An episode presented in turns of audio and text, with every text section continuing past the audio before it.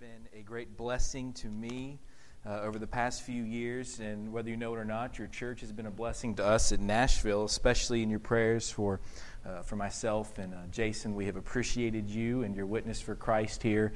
And uh, so I do count it an honor to be able to open God's Word with you this evening.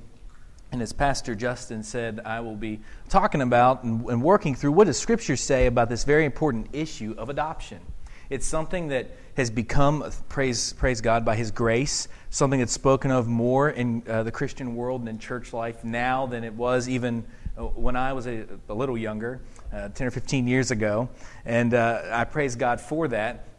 But it's still something that I don't think we have enough attention on in the local church body.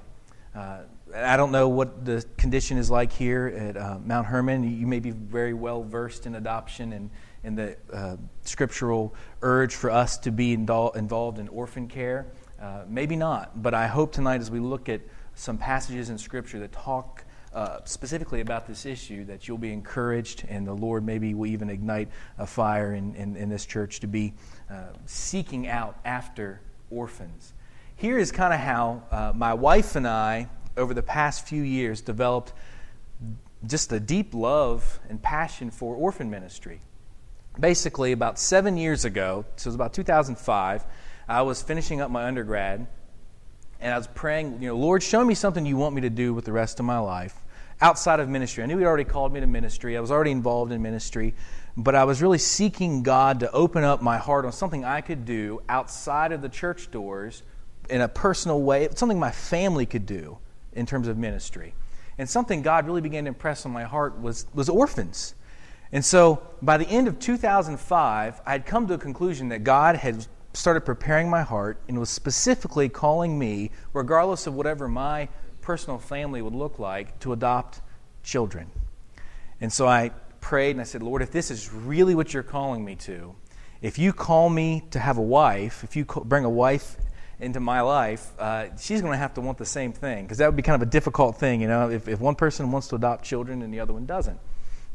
So little did I know that my wife at the same time was seeking God, and she believed that God had called her to adopt children. And uh, we had, apart from one another, had never met one another until, what was it, late, mid 2007. Um, we've only been married about four years, so we're still in the newlywed stage. Uh, but it was about mid 2007 that we met one another, and immediately I was like, wow, this is a beautiful woman, and I've heard that she loves the Lord. And people have talked about books that she likes that I liked, and, and, and things that we had in common interest wise, and, and just that we had very similar uh, faith. And so we began to just kind of friendly talk to one another on a friendly basis and get to know one another. And finally, I asked her if we could uh, meet and, and spend some time together and have dinner and talk more about maybe considering having a relationship together. And it was a, a normal first kind of date. We were uh, talking about you know, things we wanted in life, favorite coffee drinks. And then in, the middle of that, I was like, I need to ask you a question. How about adoption? It was a very heavy first date question.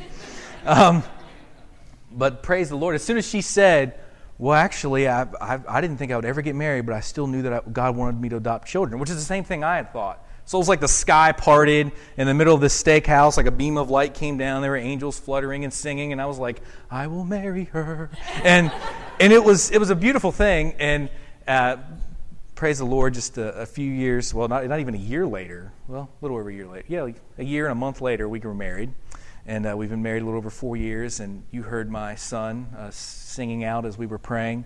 Uh, Jude, he is eight months old, and the Lord has blessed us with him. But one of the things we really have a passion for and we really want God to bless us with are children who are not our own biologically. And we really believe that that is a ministry God has called us to. And here's what happened for us individually, and in particular, uh, me, as I would look through the scripture and try to see what it is that God was calling me to. Here's kind of how God put this in the forefront of my mind. I was reading through the book of James. And if you're familiar with the book of James, there's a whole lot of really practical stuff. Uh, you read through James, you see this whole conversation about our works revealing that we have been changed by the gospel. As we live out the gospel, our works reveal it.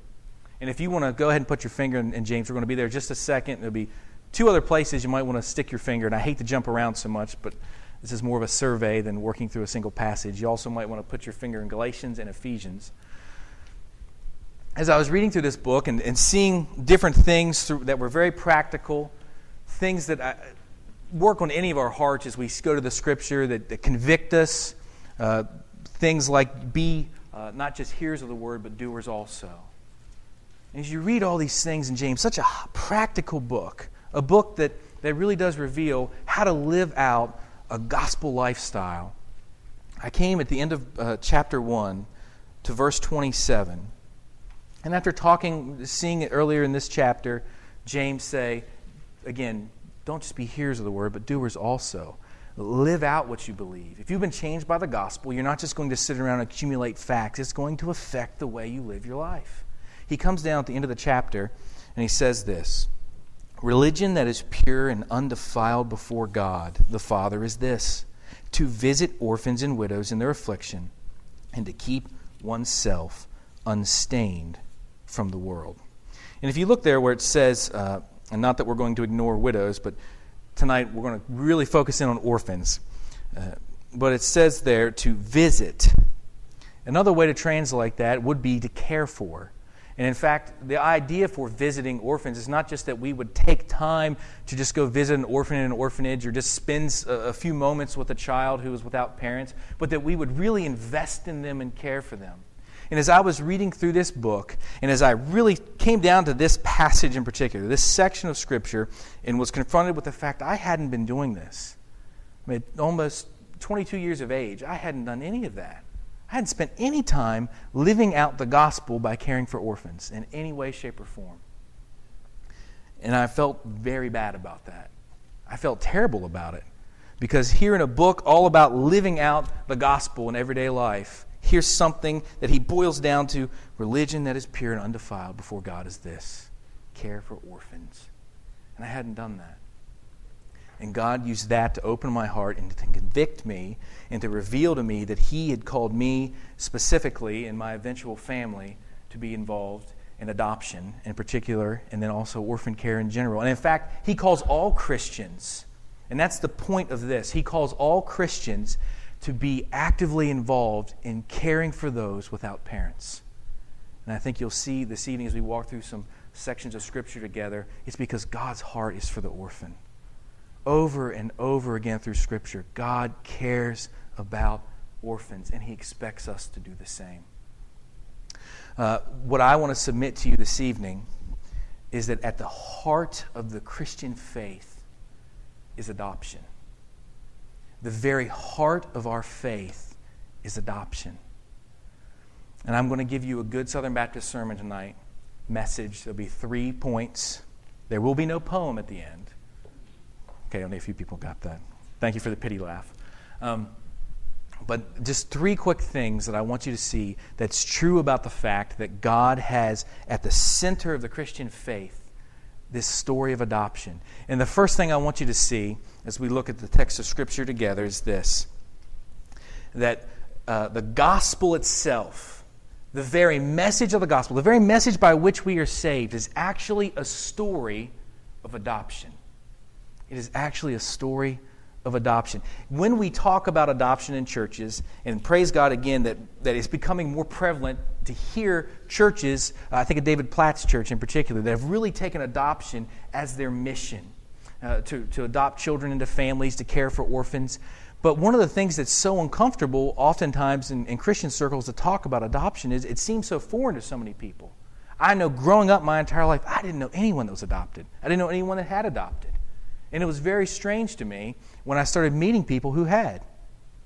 And what I didn't realize is that all the years I had spent knowing Christ, having been saved from my sins, were years I spent as an adopted son.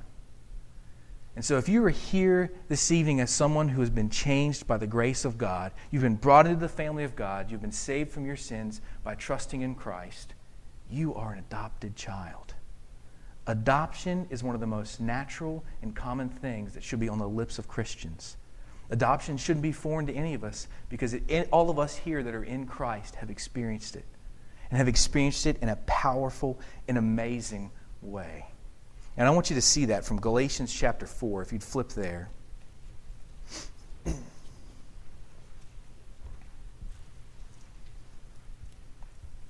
In Galatians chapter 4 and verses 4 through 7, and like I said, we're going to jump around to a couple passages. I'll try and give you a heads up before we move. But, but notice what Paul says here, um, specifically about adoption.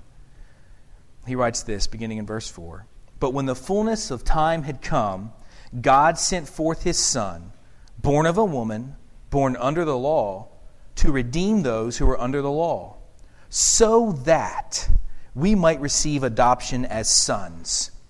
And because you are sons, God has sent the Spirit of His Son into our hearts, crying, Abba, Father. So you are no longer a slave, but a son. And if a son, then an heir through God. What a beautiful, beautiful description of what happens when we place our faith and trust in Jesus Christ, when the grace of God pierces our hearts and saves us from our sins we are adopted into the family of God. And I want you to see just a couple things about adoption from this. Look back at verse 5. What you see here is there's a transaction, there's an actual legal transaction that happens by which we are taken from death to life, and we are taken from, unfortunately, the way Scripture describes it, and it's true, it's just unfortunate for us, under the headship of, of Satan, the fallen headship of, of Adam, into the family of God we are legally, legally declared a member of God's family. The same thing happens in adoption today. When we go to adopt children, what happens? They, some judge somewhere will legally declare this child is now a part of your family. This child now belongs to you. The same thing happens to us, but it happens to us, of course, on a grander scale. But adoption begins with a legal declaration that you are now a part of some, of some family that you were not a part of before. And it's an amazing thing that God does for us. I'll look then down further in verse 6. So here's what happens God not only has us legally declared by the sacrifice of Christ, the payment of Christ on our behalf, as a member of His family, He doesn't just give us a seat at the proverbial family table, He just, just doesn't give us the family name. He calls us into an intimate family relationship with Him. The fact that we can cry out to him as Abba, Father. Think about that for a second. If, if you were a Jewish boy or a Jewish girl at this time, you would use this Aramaic term as a sign of intimate uh, love for your father. It's a term of endearment. It's not just like, and, and I don't mean this flippantly. Of course, we need to approach God reverently, but it's not approaching your father as, oh, Father, could I speak with you? It's a daddy. I, every time I, I read this and I, and I think of my own son, my heart melts. My son at eight months old will sit in my lap and he will take one hand and start stroking my beard. And with the other hand, he will, it's, it's weird because he still somehow talks like this. He'll take his, and he sucks his thumb like this, which I haven't I really figured out why, but he'll suck his thumb like this. And he'll start stroking my beard while he sits in my lap. And he'll pop his thumb out every now and look at me and go, Dad, Dad. And then go right back to sucking his thumb.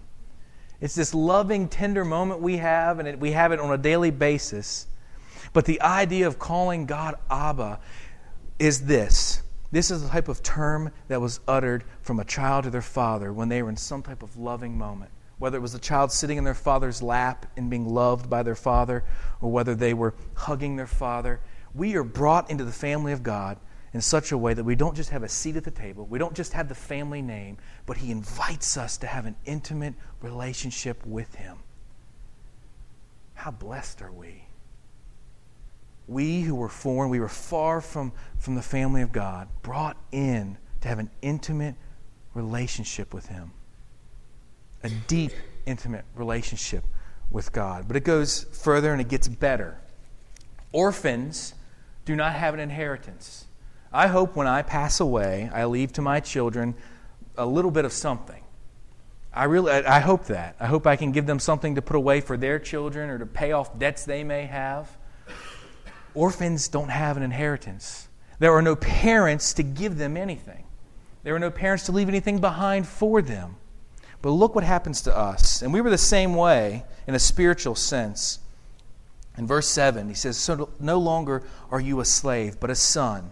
And if a son, then an heir through God. So we're not just given a seat at the family table, we're not just given the family name. We're not just invited by the Father into this deep, intimate family relationship with Him. We are given an inheritance, an eternal inheritance as part of our adoption. We are given Jesus forever.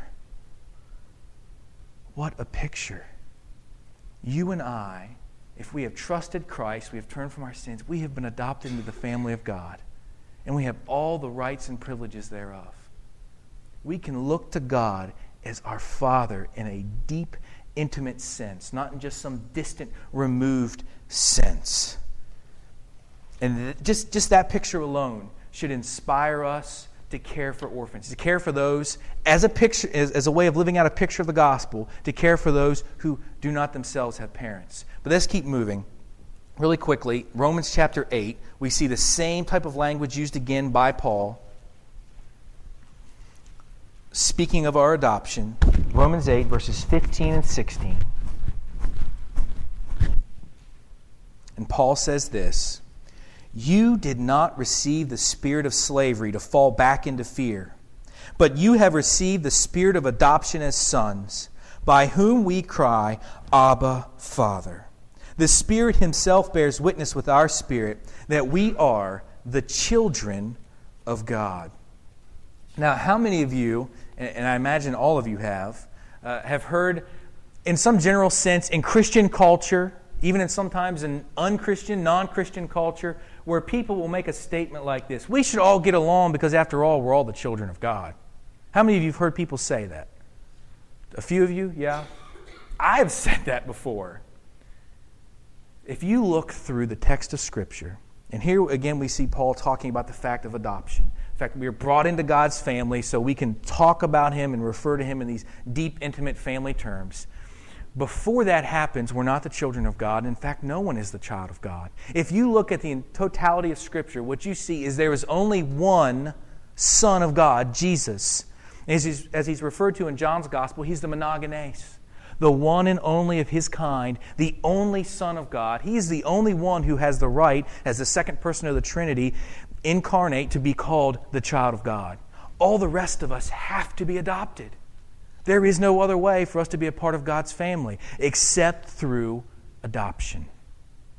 So, the most natural thing for us to talk about as Christians, as members of God's family, as part of the church body, is adoption. This should be constantly and consistently on our minds. One last passage we'll look at uh, from Paul, Ephesians chapter 1. If you'd flip there. And I, I really wish we could just walk through this whole chapter, but time will not permit. And I encourage you to go back and, and read all of chapter 1 or, or, even read the whole letter. As you see, it begins the beginning of, of the letter with this whole idea of adoption, and it goes through all the blessings we have in Christ, what we have in Christ, and, and you'll see that term come up over and over again in Christ, in Christ, in Christ, in what God has given us in Christ. But Paul writes this Ephesians chapter 1, verses 5 and 6. He says, In love. Just stop there for a second the fact that we could begin any phrase referring to us on something God has done towards us, that we could begin it in love, should be staggering. We who deserve nothing but the wrath of God, the justice of God, the judgment of God, and we could have in the scripture described by Paul God's action towards us this way in love in an act of love, God did this. And here's what He did In love, He predestined us for adoption as sons through Jesus Christ, according to the purpose of His will and to the praise of His glorious grace, with which He has blessed us in the beloved, or Jesus. Just as we today, if we adopt children, we have to plan for that child, we have to prepare for that child. God planned and prepared for all those he would adopt. To, to adopt his elect people, he planned and prepared before eternity uh, and eternity past, before the foundation of the world. If you are here and you are a child of God because you have turned from your sins and trusted Christ, before the foundation of the world, God set into motion a plan to adopt you and to adopt me. What grace God has given us. adoption. Now, today we set into motion plans to adopt children, and it's routinely, uh, it's not uncommon for them to fail. But God's plan to adopt us will never fail, has never failed, cannot fail, because He does not fail. But your salvation was planned in eternity past by God as an act of adoption. And so here is my uh, challenge to you as we go move on from this into a, another point. Live this out. Live out this message. The gospel message is a message of adoption. And if we are going to live gospel driven lives, if we're going to live lives that are a picture of the gospel, then our lives must demonstrate the truth that at the center of the gospel, at the heart of the gospel message, is the message of adoption. Doesn't mean every single person, every single person that's a believer in Jesus Christ, every single member of every church should adopt a child. And I'm not trying to convince everyone of that this evening. But what I am trying to say is that if we are true believers in Jesus Christ, we've been changed by the gospel, then we must live out orphan care. We must be the people leading the charge on caring for orphans and bringing children into families, children that don't have families. We must be the ones that lead that charge. And here's another reason why I believe that we could say at the heart of the Christian faith is adoption, and that's because adoption is or can be mission. We spend so much time, especially as Baptists, thinking about strategizing on, and that, that's good to strategize on who we can reach with the gospel, how we can reach them. We spend lots of money planning. We spend lots of time formulating uh, uh, plans to go into people groups and give them the gospel. We try to identify large segments of the world's population that have never heard the gospel message. And we have an incredibly large population in the world that doesn't have the gospel, and they're called orphans. Right now, the mission field laid out called orphans is so huge and almost completely untapped, almost completely untouched with the gospel. In the world today, between one day of age and 18 years of age, there are approximately 210 million orphans. That's larger, much larger, 33% larger, the entire population of Russia. If you could round all the orphans up and put them in their own landmass and call it a nation, it'd be one of the largest nations in the world. And the vast majority, not all orphans, but the vast majority of orphans live in contexts that they're either anti Christian, secular, atheistic, Muslim, or pagan in general. So the vast majority of these 210 million children will never hear the gospel of Jesus Christ, or will only hear it in passing and will not hear it preached as it should be. 210 million people untouched, virtually untouched by the gospel. Children. And here's what's amazing. We have an incredible opportunity now because for one of the first times in history, we can identify where most of the orphans in the world are. The early church made a name for itself and its communities through a number of, of things they did to minister and to try and reach out to people with the gospel. One of the primary things, if you look through church history, that was effective in the early church for reaching lost people was that the Christians in a community would find the orphans and bring them into their homes and care for them. And so these pagan contexts, these pagan cultures would look to these Christian people. Why are you caring for these, these children who live in the streets? Why are you bringing them into your why are you adopting them? Why are you seeking these people out? Why are you feeding them? Why are you clothing them? Why are you giving them your name? Why would you do that? in the early church, it made such an impact that the first Christians did this intentionally.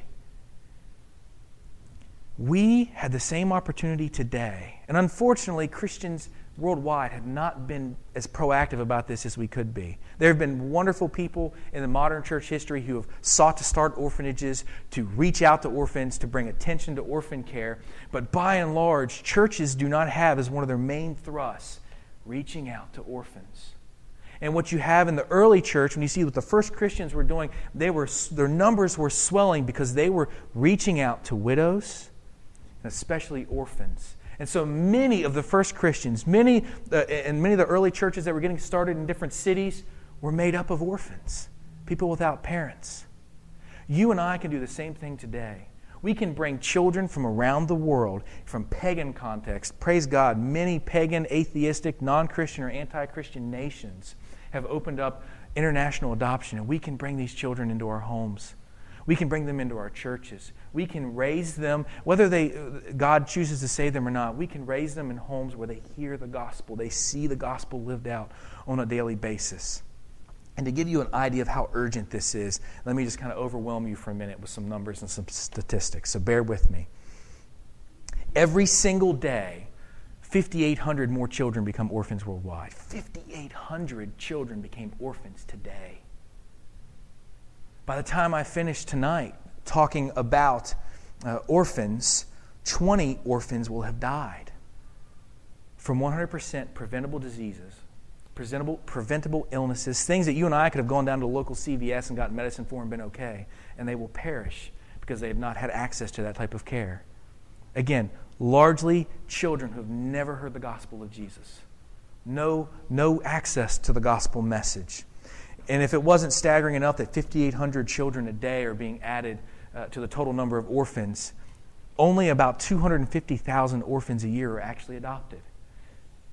Uh, praise God, the vast majority of those adopting these children are, in fact, Christians. But that leaves so many, uh, I mean, two, I mean, well over 209 million children still orphans. Little to no access to the gospel, little to no access to medical care little to no access to, to good nutrition, all around the world, just waiting, just waiting. And the, the scary thing is, of these children, as the estimates are this high, that 50% of them will die by the age of 21 of orphans around the world, having never heard the good news of Jesus Christ, having never been exposed to the gospel. And of those that don't die, but just age out of orphan systems, if there even exist in a country, but basically once, once they're beyond the age of 16, they're kind of, in the broad numbers, they're counted, but they're not really considered orphans anymore. They're just on their own. Of children who survive to the age of 16 and do just kind of go out and live on their own, 60% of the girls become slaves. Again, having never heard the gospel, never heard the good news of Jesus, little to no access to medical care, bad nutrition, and they become slaves for the rest of their lives. 60%. 70% of the boys become violent criminals and spend the rest of their lives in prison. This is a mission field ripe and waiting. And we, as the Church of Jesus Christ, could do something, anything, to take the gospel to them. Or we could bring the mission field to us and start adopting these children into our families. We could start bringing them here, again, into our Christian homes where they can see the gospel lived out on a daily basis, into our churches where they can hear the gospel. Doesn't mean they'll believe, we know that. But we will have put forth an effort to bring the mission field, the foreign mission field, into our homes. And there are a couple of reasons why, and I'm just going to be very open and honest with you why I have considered and argued with myself in my heart and in my mind as why I shouldn't do this. Why I should not plan and be preparing even now to adopt children from around the world into our family. And the first reason I'll give you is this heartache. The potential for heartache is immense. Uh, bring a, bringing a child into your home, into a foreign culture, especially if they're an older child, into a Christian context, and they're coming from a pagan culture, an atheistic culture, anti Christian culture, whatever it might be, and you're expecting them just to become a part of your family, and you have all heard the horror stories of the terrible things that have happened. Children turning their back on God and turning their back on their adoptive family, and when they're old enough, they leave, and that's it. We've all heard those horror stories. I've heard uh, many of those horror stories. And so the fear of heartache, the fact that my heart could be broken, I could extend my heart to this child in love and have them reject me, that's scary. But then I step back and think about just being a parent in general. Being a parent who raises your children in a godly home is no guarantee that they're going to love you or the Lord. They may reject you and turn their back on the faith and leave you behind. Heartache is just part of being a parent. It's all the potential is always there. And what I can promise you is and assure you is for every horror story you've heard about adoption, there are dozens or hundreds of success stories of children being bought, brought into Christian homes, being brought into churches, and embracing Jesus Christ and loving their families and being a true member of that family and being a true member of the body of Christ. The reason we hear mostly about the horror stories and the painful stories and the stories of heartache is the same reason when you turn on the evening news, all you hear is bad news. There's something about our culture where that's what we want to hear. We don't want to hear about all the people saved from fires or saved from violent crime. We want to hear about the violent crimes and the fires. And the same thing happens when we talk about orphans and, and adoption. We don't tend to share the stories with other people that we've heard about a child being adopted, coming to faith in Jesus Christ, and, and just being a true part of a family. We tend to share the stories, the horror stories we've heard of the broken hearts. And when I think of God as my Father and how, not that God hurts and aches in the same way we do, but when I think of the ways I've rebelled against Him and turned my back on Him, and He still sought me and bought me and loved me anyway, how could I ever allow the potential for heartache or rejection keep me from doing this? And I'm just being open and honest with you. I'm not saying this has to be true for you, but I'm, i just want to be transparent. That's something I've struggled with, the whole uh, issue of heartache. And then I think about the issue of cost. Adopting a child is expensive having a child's expensive.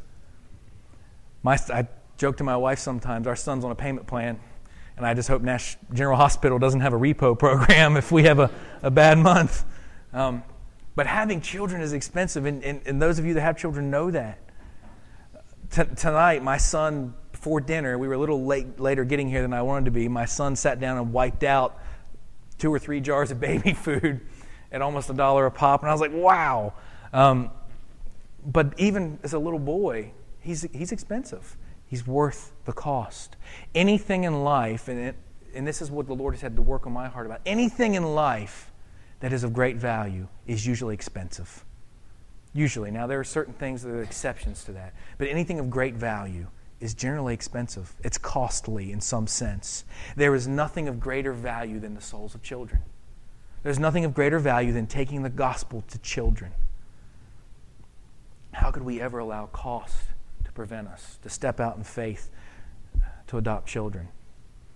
When I think of the cost it was for God to adopt me into his family, it wasn't monetary cost. It was the cost of the second person of the Trinity, Jesus Christ, taking on human flesh, being humiliated, and being crucified on a cross on my behalf. The ultimate price was paid to adopt me and to adopt you.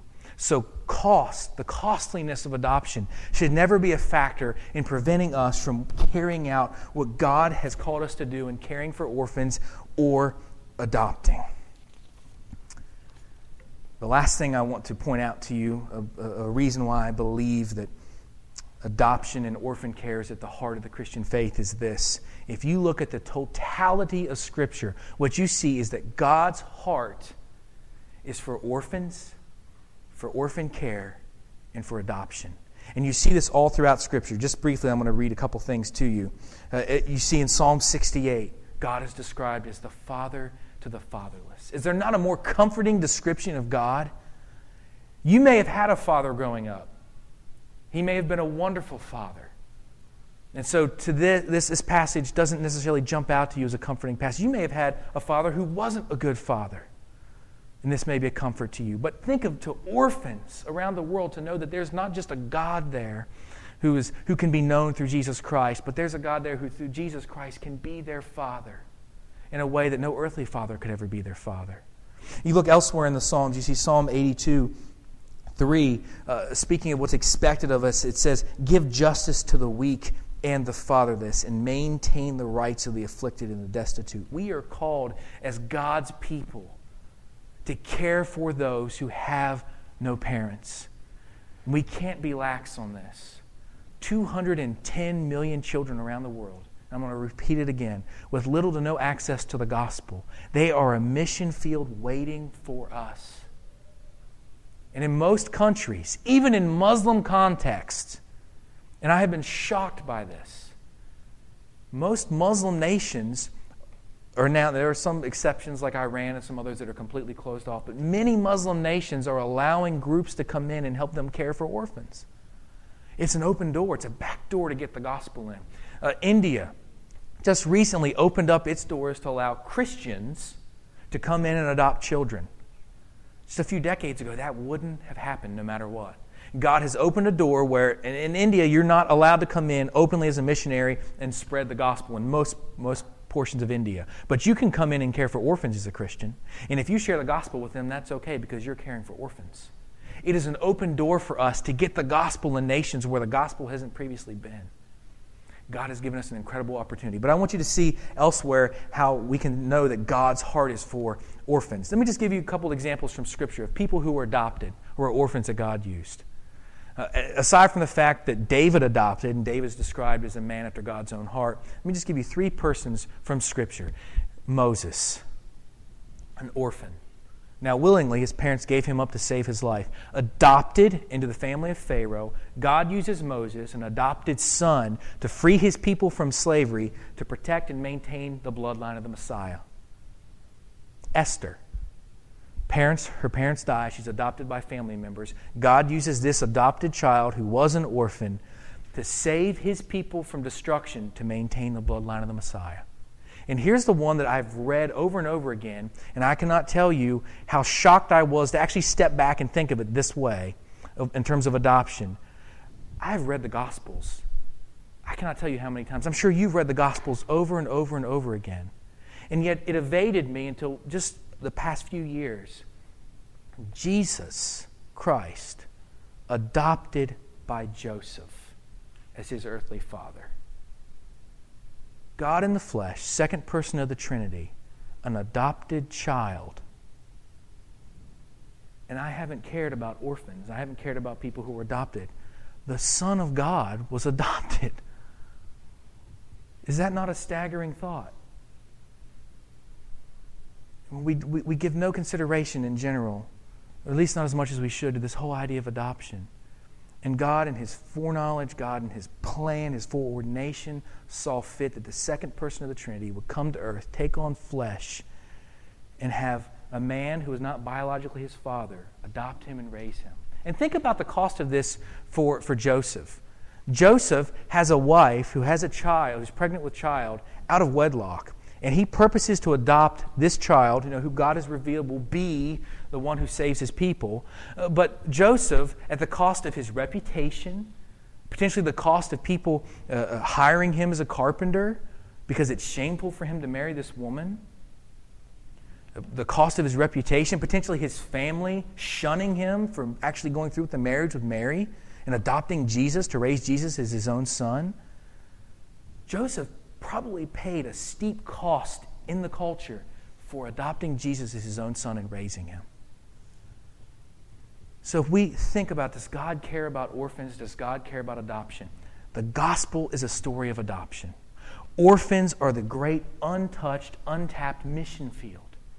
And God has consistently and constantly throughout Scripture used people who were orphaned and adopted to bring about salvation for his people in the Old Testament to protect and maintain the bloodline of the Messiah. In the New Testament, to bring about the Messiah. The Messiah was adopted by Joseph, and then, of course, we know he paid the price on the cross for our sins and bought our salvation. Is God's heart for the, for the orphan and for us to be actively involved in orphan care and adoption? Absolutely. We should take it seriously. And just, just before we close again, and I give you just a few quick things to challenge you in ways that we can be actively involved in this. Let's just, just one more time read what James said and be reminded of it. How do we live out the gospel? How will we be not just hearers of the word, but doers also? The same section of Scripture, he summarizes it like this Religion that is pure and undefiled before God the Father is this to care for orphans and widows in their affliction and to keep oneself unstained from the world. Living out the gospel means living out a picture of adoption, which means we will seek out those who need to be adopted, whether we adopt them or not. And I'm not saying every Christian is called to adoption. Let me repeat that again. I don't believe that's the case. But I do know, based upon the Word of God, every Christian is called to be actively involved in orphan care ministries in some way. These are people we need to reach out to. They should be high on our priority list to take them the gospel and to give them care and love. And let me challenge you with three simple ways that we could do that. One, go ahead and pray and ask God, Are you calling me, are you calling my family to adopt? to bring the mission field into our home by reaching out and adopting a child from somewhere around the world. And it doesn't have to be from around the world, it could be here. There are many children in North Carolina that need adopted as well.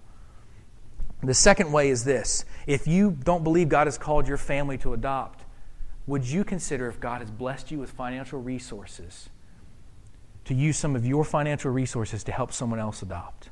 There are numerous Christians in our community who want to adopt children from around the world want to adopt children locally, but just simply cannot afford it. There, I know of families that are literally scraping together every cent they can find and, and eating peanut butter and jelly sandwiches for many meals to try and save money so they can adopt children from around the world, bring them here, live out the gospel in front of them, and bring them into our churches. So, would you consider that? Would, would, and, uh, would you consider praying about maybe even as you think about what your, whatever your missions budget is here, whatever the missions are that you give uh, generously to, consider orphan care as something that you add to your missions budget? I'm not saying you need to do that, or if you don't do that, that's wrong. But that's something maybe you could pray about and consider as a church family. Adding orphan care as part of your missions budget and your missions uh, framework and planning. And the last thing I'll give you is this every single one of us, even if we don't have the financial resources to help somebody else, and we're not called specifically or individually to adopt children in our family, there are orphan ministries literally littered throughout North Carolina, up and down the East Coast, and abroad that need help. They need people, they need bodies to come and spend time with the children. They need people to come share the gospel with children, to come hold babies. Will you consider and will you live out what James has called us to do? To have pure and undefiled religion by finding an orphan care ministry to be involved in. Live out the gospel this way. And I ask you to pray for me and my wife. We don't know when it will be that God will open the door for us to adopt. We had one little girl that we were really praying about named Chelsea in India. Uh, she had a cleft palate, and so everyone needed to kind of wait for. She had to have multiple surgeries before they would release her from the country to come over here and be adopted. And we were praying about God, will you open a door for us to adopt her? And praise the Lord, a family in Raleigh ended up adopting her, and it's a Christian family uh, that will raise her to hear the gospel and know the gospel. But please be in prayer for us. My wife and I are, are seeking who we can adopt, seeking where God would have us to adopt from, and how many children God would have us to adopt. Uh, we want to have many children of our own uh, biologically, but we want to adopt as many children as God will call us to have. So I encourage you and challenge you consider living out the gospel. Consider uh, taking the good news of Jesus to orphans, either through orphan care or adoption. And may God give us the grace to be faithful in doing that. Let's pray together.